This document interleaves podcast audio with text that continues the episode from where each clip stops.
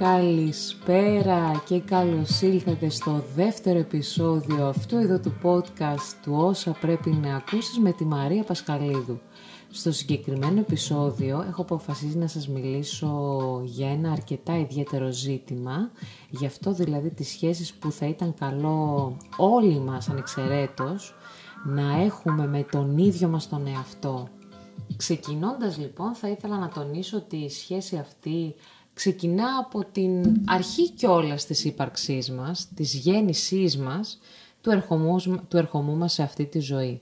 Μία σχέση η οποία πολλές φορές έρχεται σε δεύτερη μοίρα, καθώς πολλοί από εμάς, αν όχι όλοι μας, φροντίζουμε να διατηρούμε καλές σχέσεις με ανθρώπους γύρω μας, παραμελώντας όμως κατά αυτόν τον τρόπο τη σχέση μας με τον ίδιο μας τον εαυτό.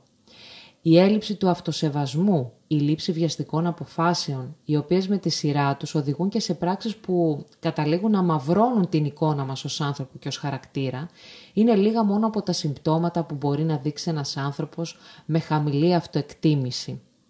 Εξάλλου περισσότεροι από εμάς, έστω και για μία ε, φορά στη ζωή μας, θα έχουμε δει ανθρώπους γύρω μας να κάνουν ε, μεγάλη κατανάλωση ουσιών βλαβερών. Είτε αυτές οι ουσίες έχουν να κάνουν με τα ναρκωτικά, είτε αυτές οι ουσίες έχουν να κάνουν ε, με την κατανάλωση μεγάλη ποσό, μεγάλης ποσότητας αλκοόλ. Ε, ουσίες γενικά που ε, είναι βλαβερές για το σώμα των ανθρώπων και για αυτούς τους ίδιους, με αποτέλεσμα να οδηγούν μόνοι τους τον εαυτό τους και με δική τους ευθύνη σε μια κατάσταση εξαθλίωσης. Ωστόσο τώρα και πέρα από το ζήτημα των βλαβερών ουσιών, που αρκετοί άνθρωποι, ειδικά στην εποχή μας, ε, γύρω μας, επιλέγουν να καταναλώνουν κατά καιρούς. Υπάρχουν και πάρα πολλοί άνθρωποι δυστυχώς που χωρίς να κάνουν απολύτως καμία βλαβερή κατανάλωση ουσιών για το σώμα τους, να μείνουν, να μειώνουν τον ίδιο τους τον εαυτό μπροστά σε άλλους συνανθρώπους τους, μόνο και μόνο με τη στάση που διατηρούν απέναντί τους και με τη συμπεριφορά που εκφράζουν απέναντί τους. Ε, έχω συναντήσει δυστυχώς και είναι όντως αρκετά θλιβερό ε, πολλά άτομα και μάλιστα της ηλικίας μου που δεν εκτιμούν τον ίδιο τους τον εαυτό και επιλέγουν να τον ρεζιλέψουν σε εισαγωγικά καθώς οι ίδιοι το κάνουν αυθόρμητα και χωρίς να το καταλάβουν νομίζοντας ότι είναι κάτι ωραίο και κάτι σωστό ε, που οφείλουν κιόλας να κάνουν για να σέβονται τον εαυτό τους, ε, μόνο και μόνο ε, μέσω της έπαρσης του εγωισμού που εκφράζουν, μέσα από τα λόγια τους, μέσα από το ύφος τους, μέσα από τον τρόπο που αντιμετωπίζουν τους άλλους συνανθρώπους τους. Η έκφραση της υπερηφάνειας από το μέρος τους, πέρα από το γεγονός ότι εντάξει είναι ένα από τα χειρότερα χαρακτηριστικά που κατά τη γνώμη μου πάντα, κατά τη γνώμη μου πάντα, το ξανατονίζω αυτό, μπορεί να φέρει ένας άνθρωπος σαν χαρακτήρα, σαν χαρακτήρας, είναι αυτό ακριβώς το στοιχείο που οδηγεί τους ανθρώπους στην έλλειψη του αυτοσεβασμού. Το πιο αστείο φυσικά σε αυτή την περίπτωση της υπερηφάνειας των ανθρώπων είναι ότι οι υπερήφανοι άνθρωποι δεν καταλαβαίνουν ότι είναι υπερήφανοι. Το λυπηρό όμως της υπόθεσης δεν είναι ότι δεν το καταλαβαίνουν επειδή δεν έχουν την ικανότητα να το καταλάβουν, αλλά επειδή ακριβώς δεν θέλουν να το καταλάβουν, διότι τυφλώνονται από αυτή την αρνητική ενέργεια που φέρει η υπερηφάνεια στον άνθρωπο, σαν χαρακτηριστικό. Ε, και σε αυτό το σημείο θα ήθελα να μιλήσω για ένα αξιοθαύμαστο ρητό που ε, άκουσα από έναν ξεχωριστό άνθρωπο, ε, από έναν Άγιο άνθρωπο, για τον οποίο και όλες θα αφιερώσω ένα μεγάλο επεισόδιο ε, μιλώντας για τη ζωή του και για τα θαύματά του, ε, σε αυτό εδώ το podcast. Ε,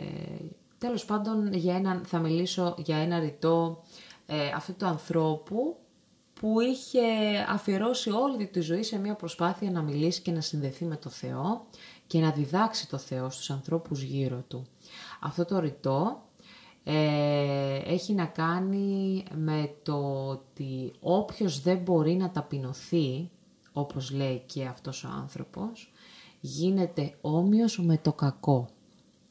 με την αρνητική αυτή ενέργεια, με την αρνητική αυτή δύναμη που ενυπάρχει στη ζωή πολλών ανθρώπων και λίγο παραπάνω κατά εμέ στη ζωή αυτών των υπερήφανων ανθρώπων.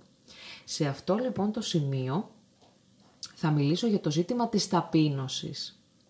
η οποία αποτελεί και μία εξαιρετική βάση στα μάτια μου, από την οποία μπορεί να ξεκινήσει, αξίζει βασικά να ξεκινήσει κανείς, να χτίζει μία ουσιώδη και φιλική σχέση με τον εαυτό του, χωρίς καμία απολύτως έπαρση και υπερηφάνεια.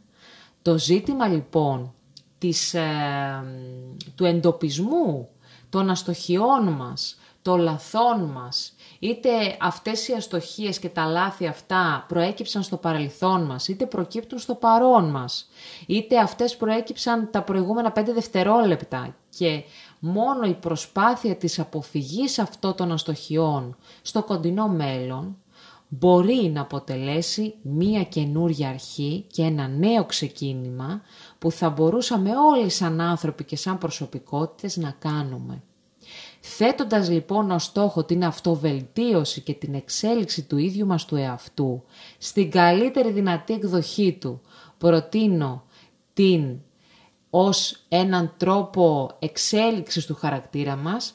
την υιοθέτηση της αυστηρότητας. Πέρα από την ταπείνωση υπάρχει και η αυστηρότητα. Πώς μπορεί να γίνει εξάλλου κάποιος ταπεινός με το να είναι αυστηρός με τον εαυτό του; Ο πιο αυστηρός μαζί σου οφείλει να είναι ο ίδιος σου ο εαυτός, προκειμένου να γίνεις καλύτερος μέρα με τη μέρα, πρώτα σαν άνθρωπος και σαν κοινωνικό όν